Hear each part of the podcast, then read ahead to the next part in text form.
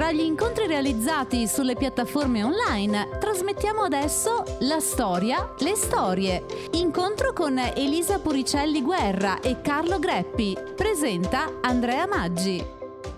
Eh, io sono Andrea Maggi e mm, porto il saluto a tutti coloro che stanno seguendo. Eh, come tutti gli incontri via internet è stranissimo eh, chiacchierare perché non si ha di fronte eh, il pubblico, non si hanno di fronte gli spettatori, ma vi porto il saluto del, degli organizzatori, eh, innanzitutto dei tre eh, capisaldi eh, delle tre cariatidi che sorreggono questo festival, che sono eh, Gianmario Villalta, Valentina Gasparet Alberto Garlini e di tutto lo staff di Pordenone Legge. E, mh, oggi abbiamo questo incontro, con me eh, ci sono Elisa Puricelli Guerra e Carlo Greppi eh, per parlare della storia e le storie. Eh, Elisa Puricelli Guerra, l'autrice di questo bellissimo romanzo, Il segreto del pettirosso, edito da Salani, e invece Carlo Greppi, quest'altro meraviglioso libro, eh, La storia sei tu, edito da Rizzoli, di cui oggi proprio eh, parleremo. Allora, io inizio, abbiamo 40 minuti, non abbiamo moltissimo tempo, spero che non sentiate l'auto. Io sono nella biblioteca della mia scuola in, durante un'ora buca e qui fuori c'è il cortile e c'è anche eh, il camion del, della spazzatura. Speriamo che voi non sentiate il camion della spazzatura. Comunque, parto a, a presentare Elisa Puricelli Guerra, che è nata a Milano, però è vissuta diversi anni a Londra. Eh, Elisa considera un po' Londra la sua patria letteraria, eh, ha studiato storia medievale, si è appassionata eh, alla letteratura per ragazzi, lavora eh, con i libri, per i libri ed è anche eh, scrittrice.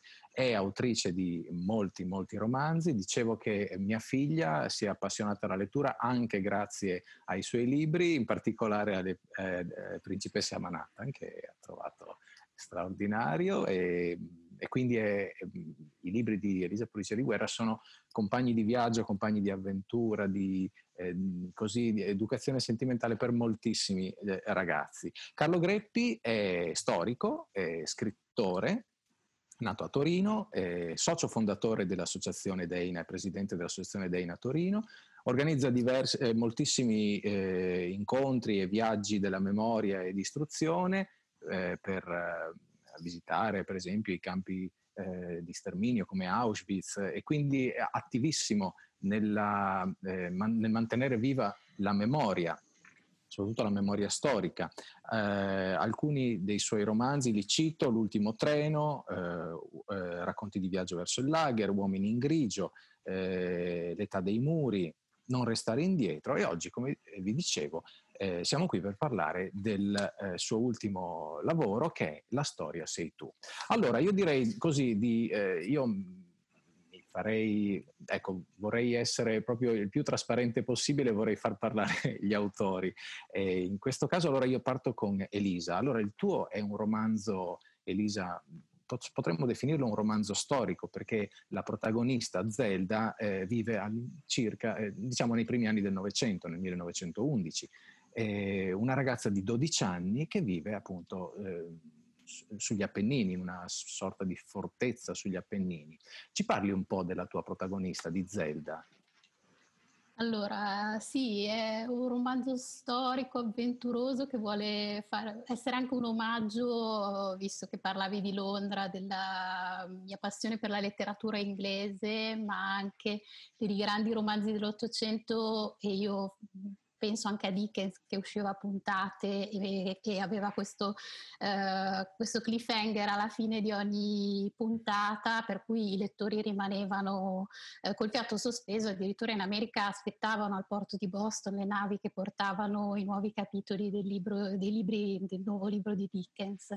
E quindi un po' mi sono rifatta questa tradizione, infatti ci sono anizioni, orfani, eh, sono, eh, c'è un diario misterioso e c'è la storia del 1911 che in cui sembra che tante cose eh, ci siano già, c'è l'automobile, ci sono i primi aerei, eh, c'è l'elettricità che sta arrivando, e, e, quindi sembra abbastanza vicina a noi, ma è molto lontana per altri aspetti, perché Zelda è una donna che forse di questa belle epoca, di questa età della, eh, del grande progresso, che poi si suiciderà nella prima guerra mondiale, altra cosa che mi ha sempre affascinato, in realtà non ha diritto di voto, come non ha diritto il suo giardiniere, il suo amico, un po' suo mentore, eh, è costretta da questi abiti che non le permettono di muoversi, è, eh, non, non avrà una carriera, non avrà un lavoro se non se lo cerca e quindi decide appunto di cercarsi la sua, la sua vita, il suo futuro, la sua indipendenza di donna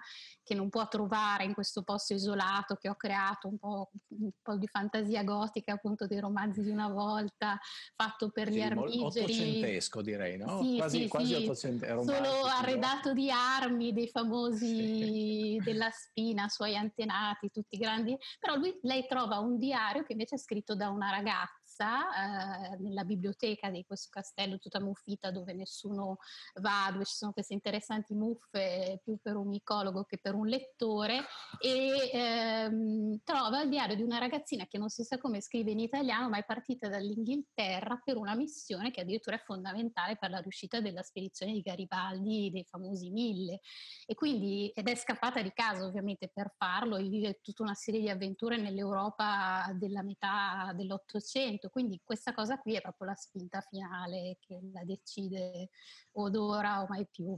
Che bella parola che hai usato prima, agnizione, no? E siccome abbiamo tanti ragazzi che ci seguono e essendo abituato un po' a agnizione, il riconoscimento, no? questa, questa, fase bellissima dei romanzi ottocenteschi per cui a un certo punto no? i due, due personaggi di una storia si ri- riconoscono in, nell'altro, eh, non so, un parente o una, un, lontano, un, lontano, conoscente abbandonato, dimenticato no? nel tempo, è una cosa che risale ai tempi della tragedia greca, bellissimo. Carlo, eh, eh, anche il tuo è un libro sulla storia, eh, ripeto, la storia sei tu, però è un libro, ehm, diciamo, non possiamo parlare di romanzo eh, in tutto e per tutto, perché eh, attraverso questo libro che tra l'altro è illustrato, le illustrazioni sono di Marco Paschetta e sono veramente molto belle. Attraverso la storia tu fai un percorso a ritroso dai giorni nostri fino a, all'anno 1000 e la cosa bella che tu fai in questo, in questo libro è che questo percorso a ritroso lo fai attraverso la testimonianza di 20 nonni, cioè bastano 20 nonni per arrivare all'anno 1000. Come ti è venuta questa idea che, che io trovo straordinaria?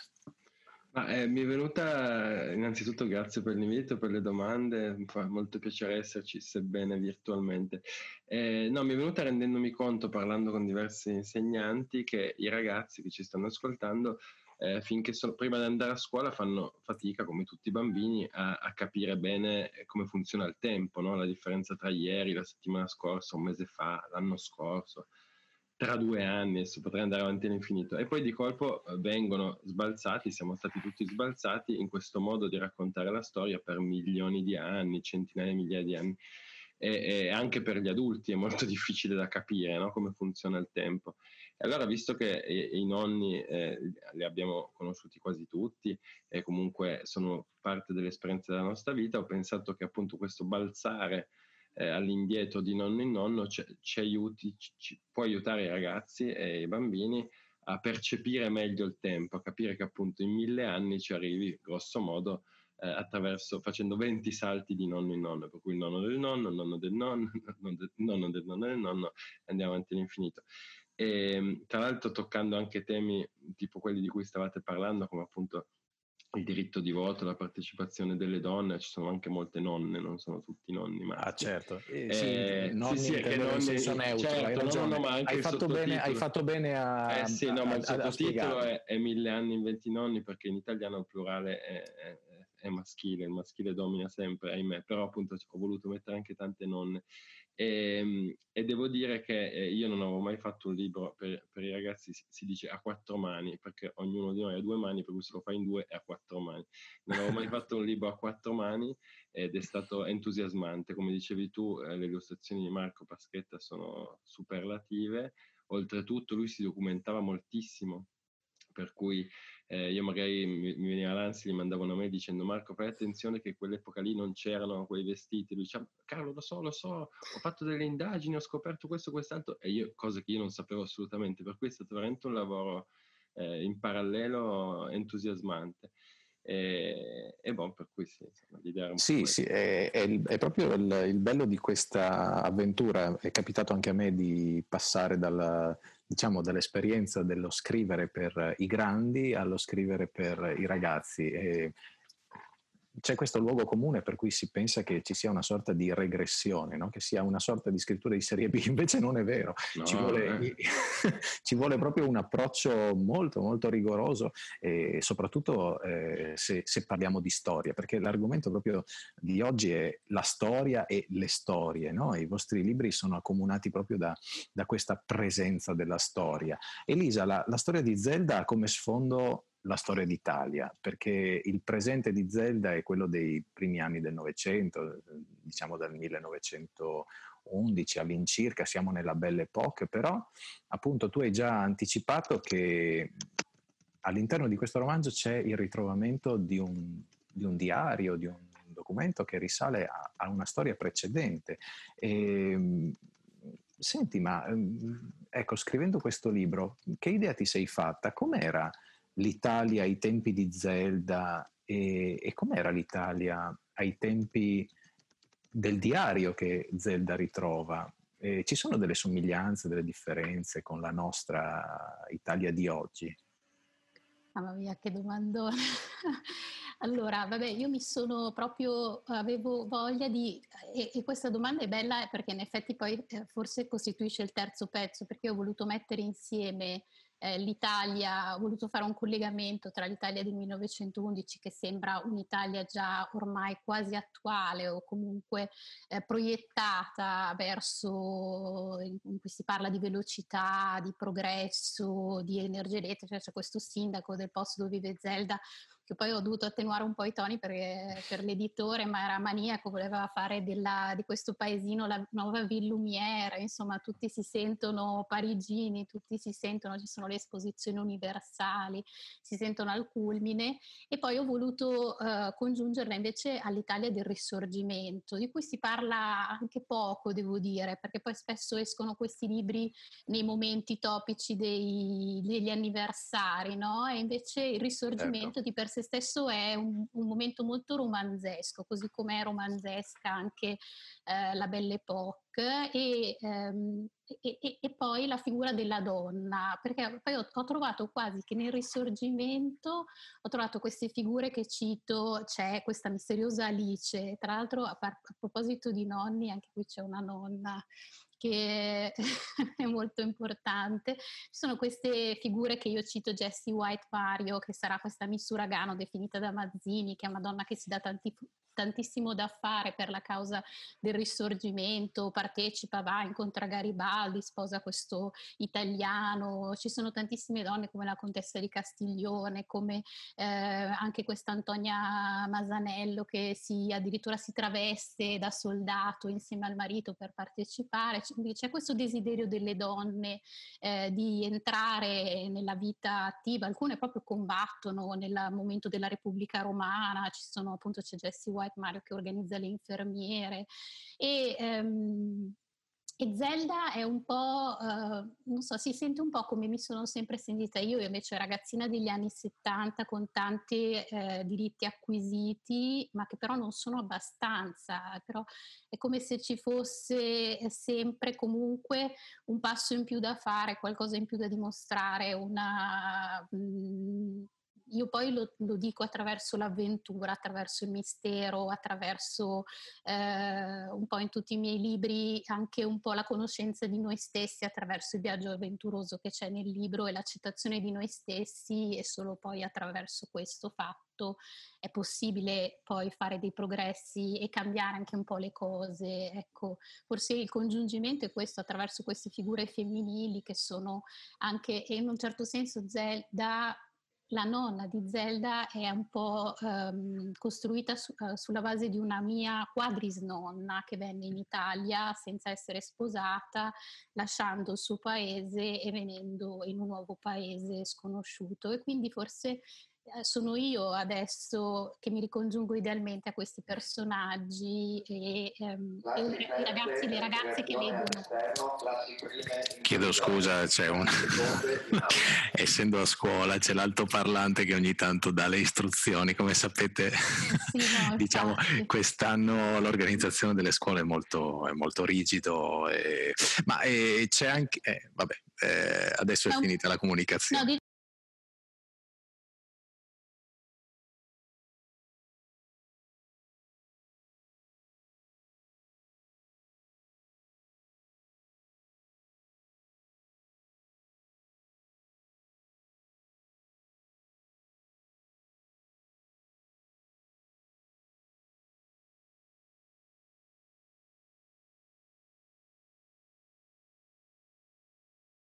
In effetti, pur essendo molto diversi i vostri romanzi, i vostri libri hanno mh, moltissimi elementi in comune. Uno di questi è proprio la familiarità, cioè il, il, il tentativo di rendere la storia familiare, eh, anzi renderla personale, ehm, nel senso che ognuno di noi deve sentirsi eh, diciamo fatto anche di storia, sì, di muscoli, di ossa, di sangue, ma anche di storia. E, e questo traspare veramente in entrambi i libri, e, e, ma, magari in maniera più esplicita nel libro di Carlo, ma eh, all'interno della storia di Zelda e del romanzo appunto di, di Elisa Puricelli Guerra, eh, questa cosa emerge, emerge perché è un messaggio che secondo me, ma secondo eh, e sicuramente anche secondo voi, deve essere ribadito in, in tempi come i nostri in cui molti studenti oggigiorno quando studiamo la storia ci fa, alzano, alzano la mano e ci, e ci, chiedono ma a cosa serve studiare la storia?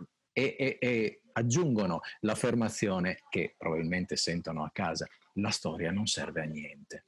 E questa è ecco, un'affermazione molto triste che mi dà veramente molta tristezza, ma la presenza dei vostri, di, dei vostri libri e quindi del vo- il vostro intento mi incoraggia come insegnante.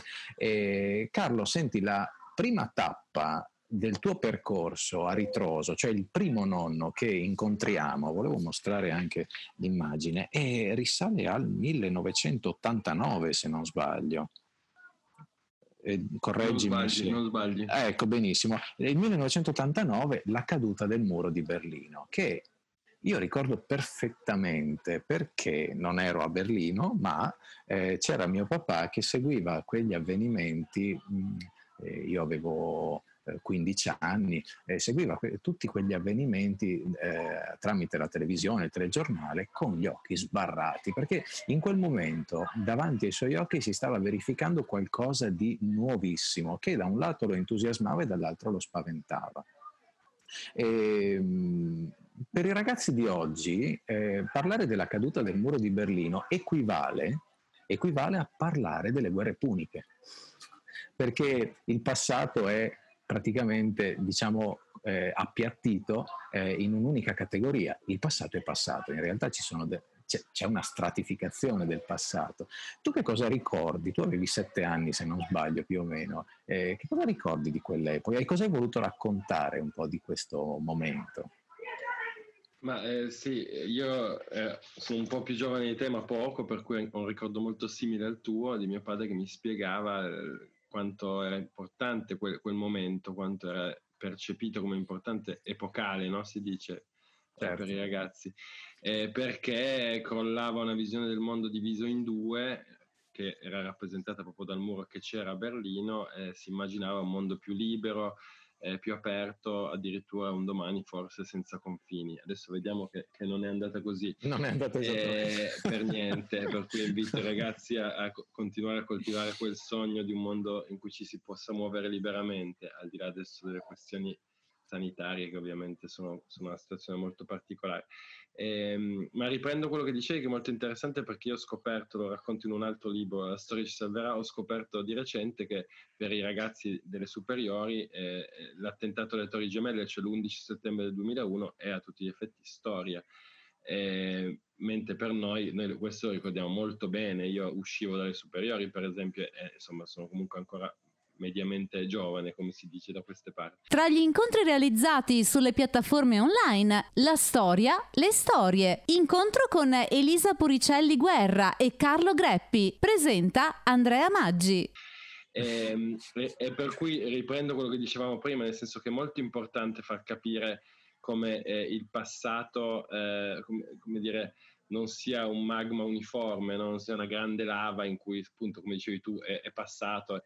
E credo che andare a ritroso sia uno dei, dei, possibili stratagemmi per vedere che appunto il mondo dell'89 era abbastanza simile al nostro sotto molti aspetti, anche solo nella quotidianità. Appunto c'è questo nonno che telefona a casa ma deve cercare un telefono perché non c'erano i cellulari, una banalità, però eh, mentre già il passaggio prima che è, è, è, siamo nel, nel, dopoguerra, cioè alla fine della seconda guerra mondiale, e lì è, è, tutto un altro discorso, ci sono le macerie, si gioca per strada. Io, io insomma, mostro qualche esatto. illustrazione perché diciamo l'ospite che non c'è è l'illustratore esatto. Marco, Marco è da, davvero molto bravo. Sì. E, ogni tanto e anche vedendolo, infatti abbiamo deciso um, di mettere le illustrazioni prima de, del racconto de, dei nonni che si snocciolano perché così il lettore può aprire, c'è sempre un dialogo eh, ambientato nel presente che, che introduce il, nonno successivo il lettore apre l'immagine, capisce qual è il contesto, quanto è anche molto diverso rispetto a oggi, perché poi appunto si arriva, come dicevi, fino all'anno 1000, fino ai vichinghi in America, per cui...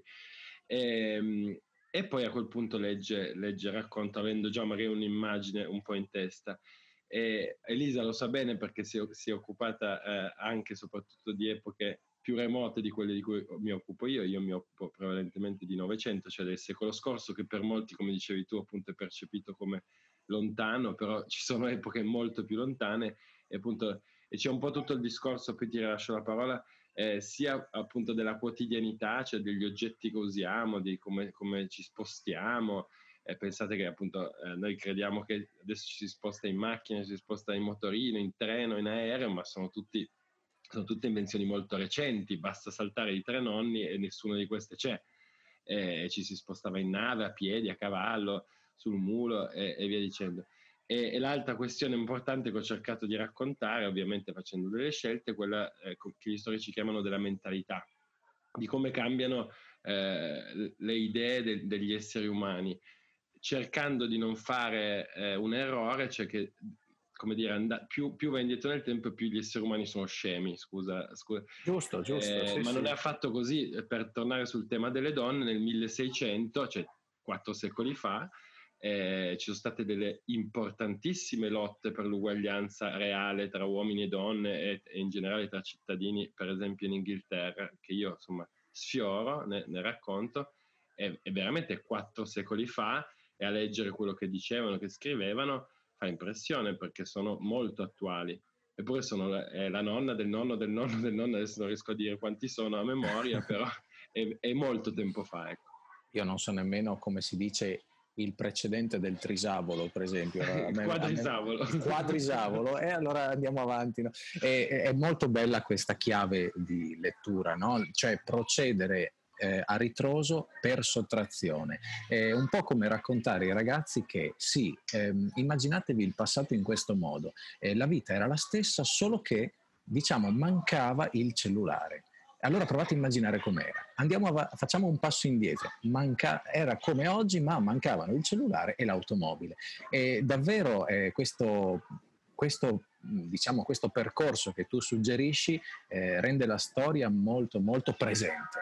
Presente proprio nel senso eh, che possiamo toccare con mano solo se proviamo a immaginare come poteva essere la vita una volta. Eh, il cuore pulsava, il sangue fluiva nelle arterie nelle vene e l'aria entrava eh, dal naso, dalla bocca esattamente come oggi, ma c'erano altri sistemi e non è vero che in effetti eh, per esempio un uomo preistorico fosse più stupido di un uomo moderno, anzi spesso il contrario perché doveva fare esercizio di memoria molto più di oggi e quindi probabilmente ricordava molte più cose.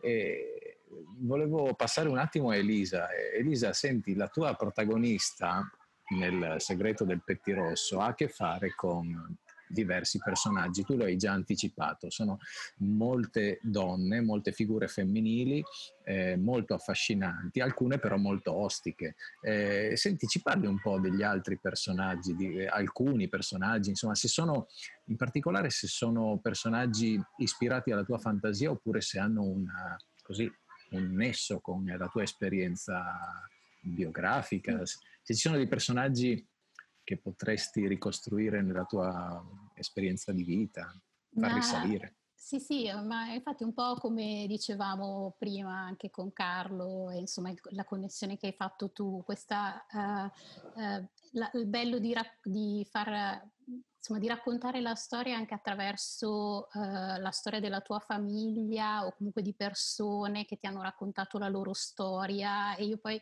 lo faccio sempre questa, anche negli altri romanzi, di mettere un po' insieme sto, storie diverse e di cercare di farne una storia che possa un po' parlare a tutti.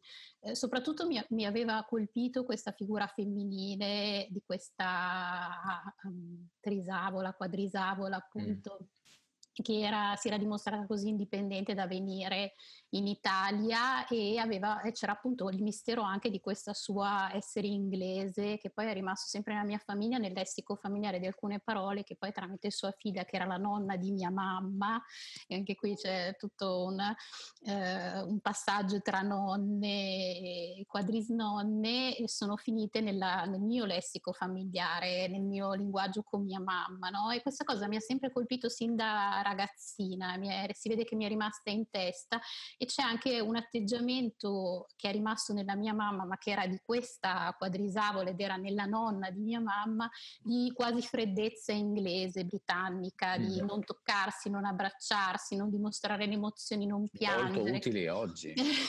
sì, che sarebbe forse un po' da... sì. Spiegalo tu a mia mamma che non mi deve abbracciare. No, infatti, ci vorrebbe una quadrisavola, una quadrisavola esatto. britannica doc, infatti, come questa.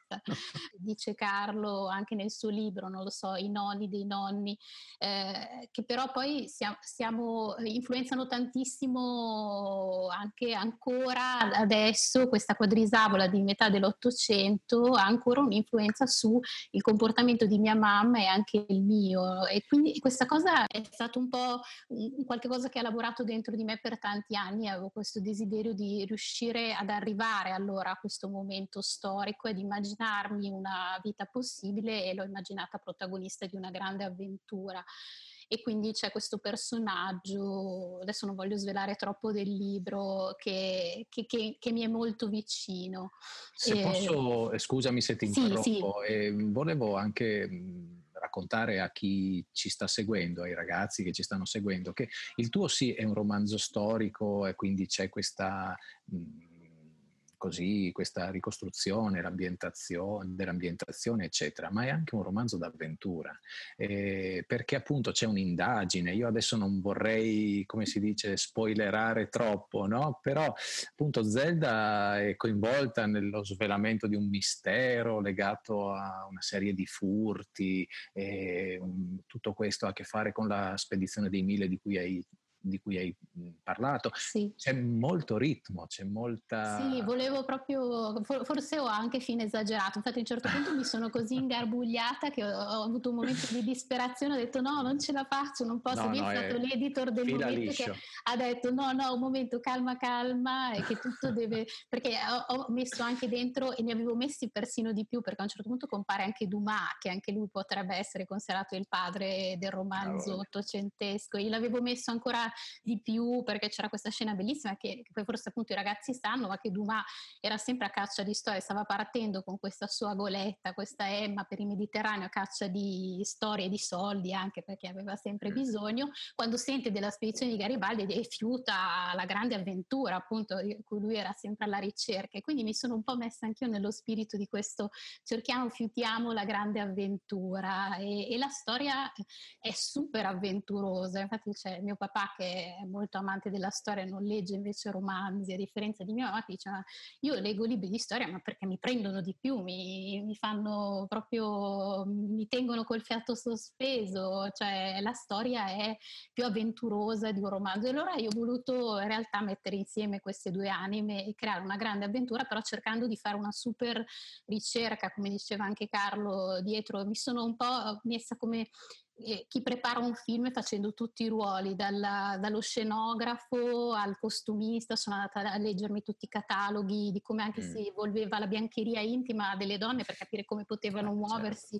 o non muoversi, oppure come erano i menù in Toscana, perché c'è anche molto questa cucina, mm. questo cuoco che mangia bruschette coi fegatini e che cosa si poteva cucinare all'epoca e l'elettricità, se c'era o non c'era, come era considerata nella mentalità dell'epoca, perché appunto anche come diceva Carlo, poi le, le, le, le, mentalità sono diverse, noi magari ragioniamo come uomini e donne attuali, però poi ci dobbiamo mettere nei panni, nei panni del, del passato. Quindi certo. volevo fare una grande ricostruzione storica per metterci tutta l'avventura la cosa molto bella è che è un romanzo che fila liscio veramente ed è di lettura veramente molto fruibile adattissimo per i ragazzi. Sei stata davvero bravissima perché è, un, è stato, io immagino il lavoro complesso per rendere tutto molto semplice, molto piacevole e la missione sicuramente è compiuta. La regia mi fa sapere che abbiamo ancora circa 6-7 minuti. E volevo passare a um, un'ultima, um, un'ultima, considerazione.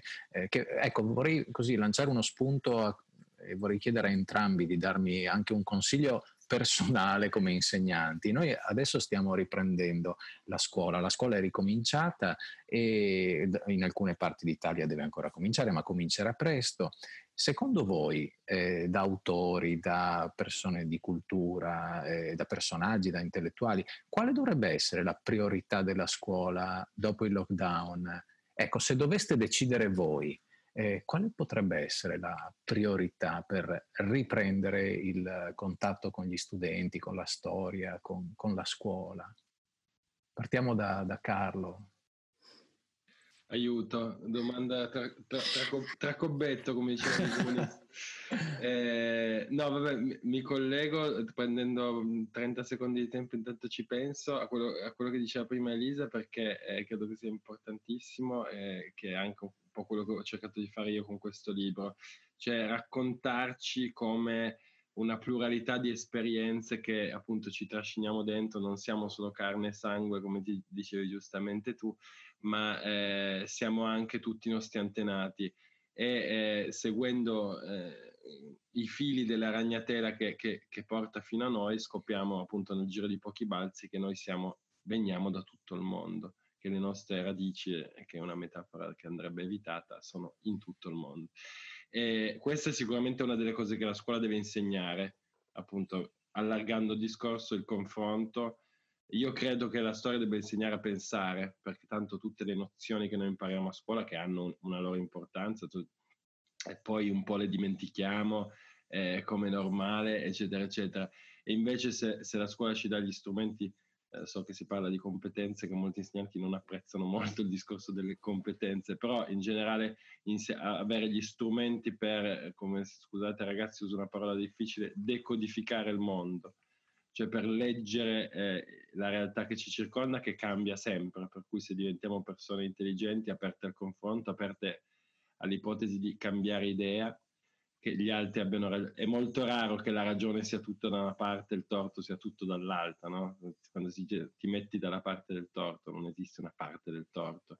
Esiste il dialogo, esiste un, un percorso verso la conoscenza per gli insegnanti, visto che ne parlavamo subito prima di andare in onda, consiglio questo libro bellissimo, Insegnare ah, a vivere. Morin, eh, certo, certo. Morin, Manifesto per cambiare l'educazione, che dice, e, e, poi ti rilascio la parola, è sconcertante come la, la, nella scuola generalmente non si insegni mai a conoscere la conoscenza cioè a conoscere com'è che noi sappiamo quelle cose, perché oggi sappiamo quelle determinate e non ne sappiamo altre, perché la conoscenza a sua volta è un percorso.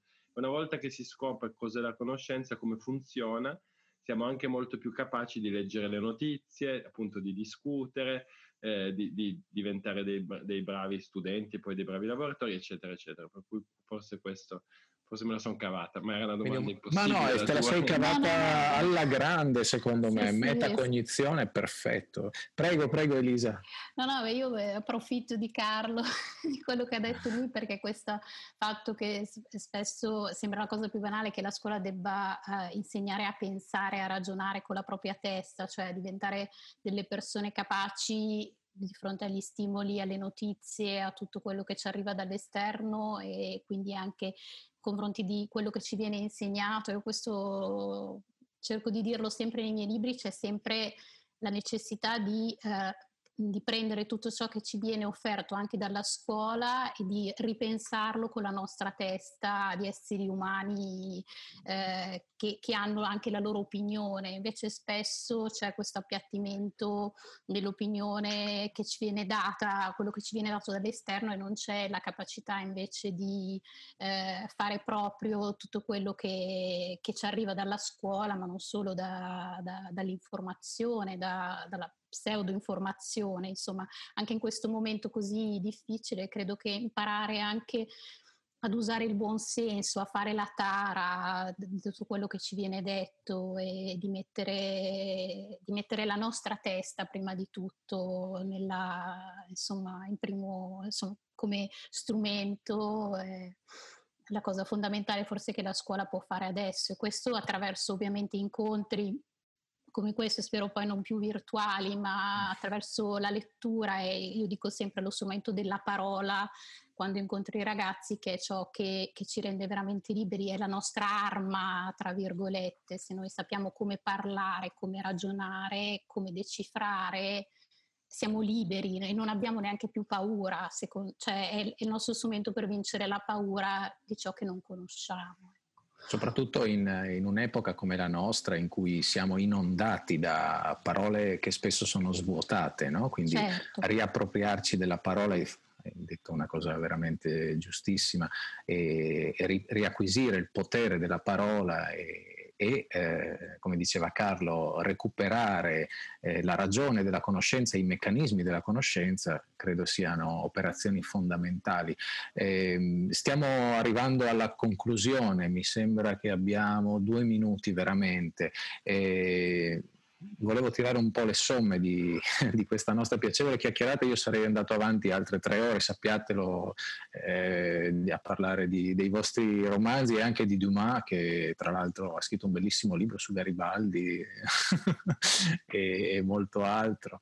E, io così parlando di nonni, no? io un nonno pater- avevo un nonno paterno nato nel 1899 che ha fatto la prima guerra mondiale e ricordo tutti i suoi racconti e lui ha fatto l'altopiano di Asiago, è andato in Albania, si è preso un'influenza strana che molto probabilmente era l'influenza spagnola, e se sono qui vuol dire che l'ha scampata e tutte le volte che io entro in un museo della Grande Guerra mi commuovo, è una cosa che proprio non riesco a non fare, eh, perché, perché, sento quell'esperienza come, come, non dico come se l'avessi vissuta io, ma la sento mia. Tutto questo perché mio nonno me l'ha saputa trasmettere.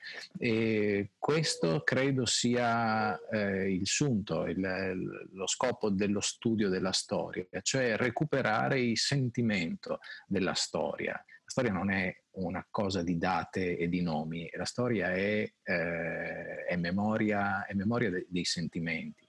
E, ehm, quindi per rispondere un po' alla domanda, eh, all'affermazione che fanno spesso gli alunni, eh, cioè a cosa serve la storia, la storia non serve a niente, non conoscere la storia significa non conoscere se stessi. Io eh, ringrazio moltissimo Elisa Puricelli Guerra e Carlo Greppi per eh, questo incontro, vi lascio un attimo la parola per i saluti finali se avete qualcosa da dire in conclusione e poi eh, e ribadisco appunto i vostri romanzi, eh, Il segreto del pettirosso, Elisa Puricelli Guerra, edito da Salani e la storia sei tu di Carlo Greppi per Rizzoli con le illustrazioni bellissime davvero di Marco Paschetta. Eh, prego Elisa.